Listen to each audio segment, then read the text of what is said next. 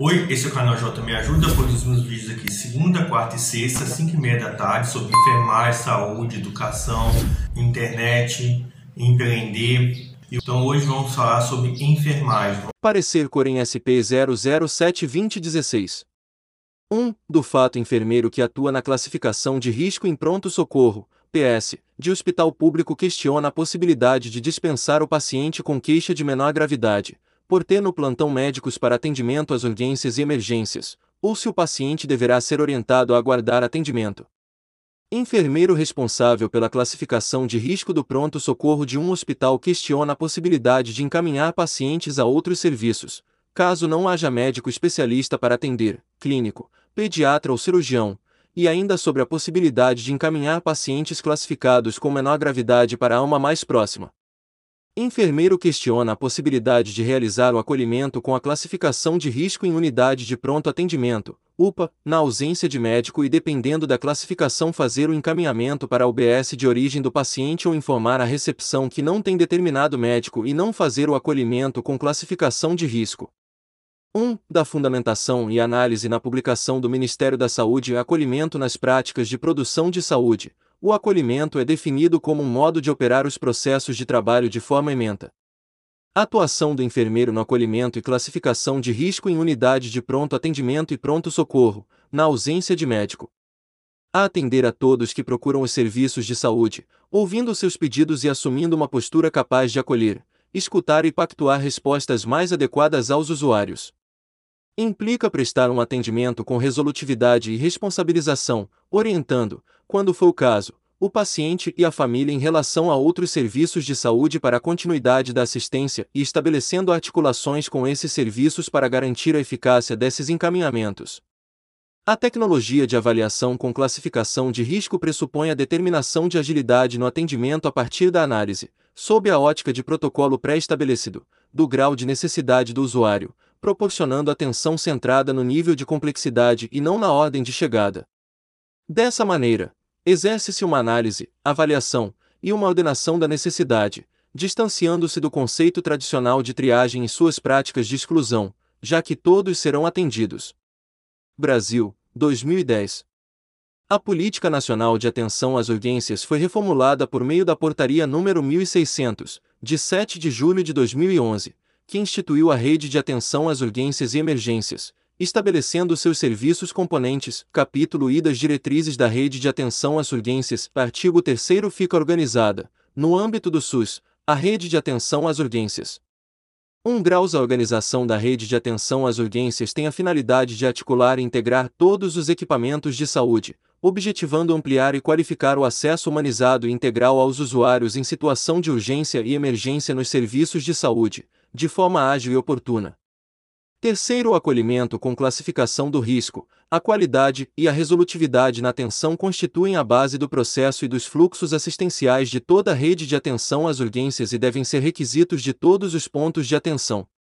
Capítulo 2 dos componentes da rede de atenção às urgências e seus objetivos. Artigo 10. O componente Unidades de Pronto Atendimento, UPA 24 horas, e o conjunto de serviços de urgência 24 horas está assim constituído.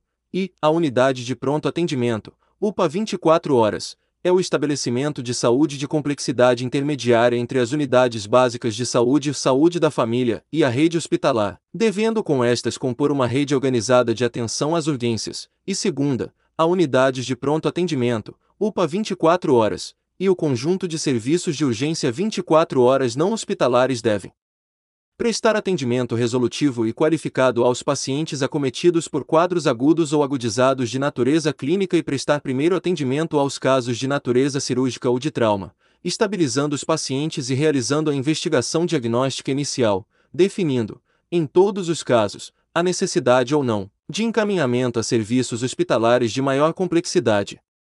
Artigo 11. O componente hospitalar será constituído pelas portas hospitalares de urgência, pelas enfermarias de retaguarda, pelos leitos de cuidados intensivos, pelos serviços de diagnóstico por imagem e de laboratório e pelas linhas de cuidados prioritárias. Brasil, 2011, Grifo Nosso. O Conselho Federal de Medicina, por meio da Resolução CFM número 2077 de 16 de setembro de 2014, dispõe sobre a normatização do funcionamento dos serviços hospitalares de urgência e emergência, bem como do dimensionamento da equipe médica e do sistema de trabalho. Artigo 2 tornar obrigatória a implantação do acolhimento com classificação de risco para atendimento dos pacientes nos serviços hospitalares de urgência e emergência. Artigo 3 todo paciente que tiver acesso ao serviço hospitalar de urgência e emergência deverá, obrigatoriamente, ser atendido por um médico, não podendo, sob nenhuma justificativa, ser dispensado ou encaminhado a outra unidade de saúde por outro profissional que não o médico. Conselho Federal de Medicina, 2014. O Decreto número 94.40687, que regulamenta a Lei do Exercício Profissional de Enfermagem 7.49886, estabelece como atividades privativas do enfermeiro o artigo 8 ao enfermeiro incumbe, e privativamente c. planejamento, organização, coordenação, execução e avaliação dos serviços da assistência de enfermagem, e consulta de enfermagem, F. Prescrição da assistência de enfermagem H. Cuidados de enfermagem de maior complexidade técnica e que exijam conhecimentos científicos adequados e capacidade de tomar decisões imediatas se Brasil, 1987, 1986. O Código de Ética dos Profissionais de Enfermagem estabelece responsabilidades e deveres dos profissionais de enfermagem. Artigo 5 Exercer a profissão com justiça, compromisso, equidade, resolutividade, dignidade, competência, responsabilidade, honestidade e lealdade. Artigo 12 Assegurar à pessoa, família e coletividade assistência de enfermagem livre de danos decorrentes de imperícia, negligência e imprudência. Artigo 13 Avaliar criteriosamente sua competência técnica, científica, ética e legal e somente aceitar encargos ou atribuições, quando capaz de desempenho seguro para si outrem. Conselho Federal de Enfermagem, 2007. O objetivo da implantação de sistemas e protocolos de estratificação de risco é classificar os pacientes que chegam aos serviços de urgência e emergência, antes da avaliação diagnóstica e terapêutica completa, de maneira a identificar os pacientes com maior risco de morte ou de evolução para sérias complicações, que não podem esperar para serem atendidos e garantir aos demais o monitoramento contínuo e a reavaliação até que possam ser atendidos pela equipe médica. Neste sentido, a classificação de risco é uma ferramenta de inclusão, ou seja, não tem como objetivo negar atendimento, mas sim organizar e garantir o atendimento a todos, segundo respectivas necessidades. Nos serviços de urgência e emergência, Unidade de Pronto Atendimento, UPA, e Pronto Socorro, PS, a Resolução COFIN número 423-2012, normatiza, no âmbito do Sistema COFIN, Conselhos Regionais de Enfermagem, a participação do enfermeiro na atividade de classificação de risco. Considerando que compete aos conselhos regionais de enfermagem disciplinar e fiscalizar o exercício profissional, observadas as diretrizes gerais do COFIN, considerando a classificação de risco e correspondente priorização do atendimento em serviços de urgência como um processo complexo, que demanda competência técnica e científica em sua execução, considerando o processo de acolhimento e classificação de risco como parte do sistema de Humanização da assistência, objeto de padronização do Ministério da Saúde, considerando que a metodologia internacionalmente reconhecida para a classificação de risco, Protocolo de Manchester, prevê que o usuário seja acolhido por uma equipe que definirá o seu nível de gravidade e o encaminhará ao atendimento específico de que necessita. Considerando a imprescindível qualificação e atualização, específica e continuada, do enfermeiro para atuar no processo de classificação de risco e priorização da assistência à saúde, considerando a resolução COFIN número 358-2009 que dispõe sobre a sistematização da assistência de enfermagem e a implementação do processo de enfermagem em ambientes públicos ou privados, em que ocorre o cuidado profissional de enfermagem. Considerando a deliberação do plenário do COFIN em sua quadringentésima nona reunião ordinária e tudo o mais que consta nos autos do PED COFIN número 705-2011, resolve, artigo 1 no âmbito da equipe de enfermagem, a classificação de risco e priorização da assistência em serviços de urgência é privativa do enfermeiro, observadas as disposições legais da profissão. Parágrafo único. Para executar a classificação de risco e priorização da assistência, o enfermeiro deverá estar dotado dos conhecimentos, competências e habilidades que garantam rigor técnico-científico ao procedimento. Artigo 2 O procedimento a que se refere esta resolução deve ser executado no contexto do processo de enfermagem, atendendo-se às determinações da Resolução COFIN nº 358-2009 e aos princípios da Política Nacional de Humanização do Sistema Único de Saúde. Artigo 3 Cabe aos Conselhos Regionais de Enfermagem adotar as medidas necessárias para acompanhar a realização do procedimento de que trata esta norma, visando a segurança do paciente e dos profissionais envolvidos. Conselho Federal de Enfermagem, 2012. Entendemos que nas unidades com atendimento prioritário às situações de urgência e emergência, como unidades de pronto atendimento e prontos socorros, a ausência de profissional médico é extremamente grave e sua ocorrência deve ser notificada ao Conselho Regional de Enfermagem de São Paulo pelo enfermeiro responsável técnico do serviço. 2. Da conclusão diante do exposto, consideramos o acolhimento inicial e a escuta para identificação das necessidades dos usuários pode ser realizado por qualquer profissional de saúde, incluindo os profissionais de enfermagem.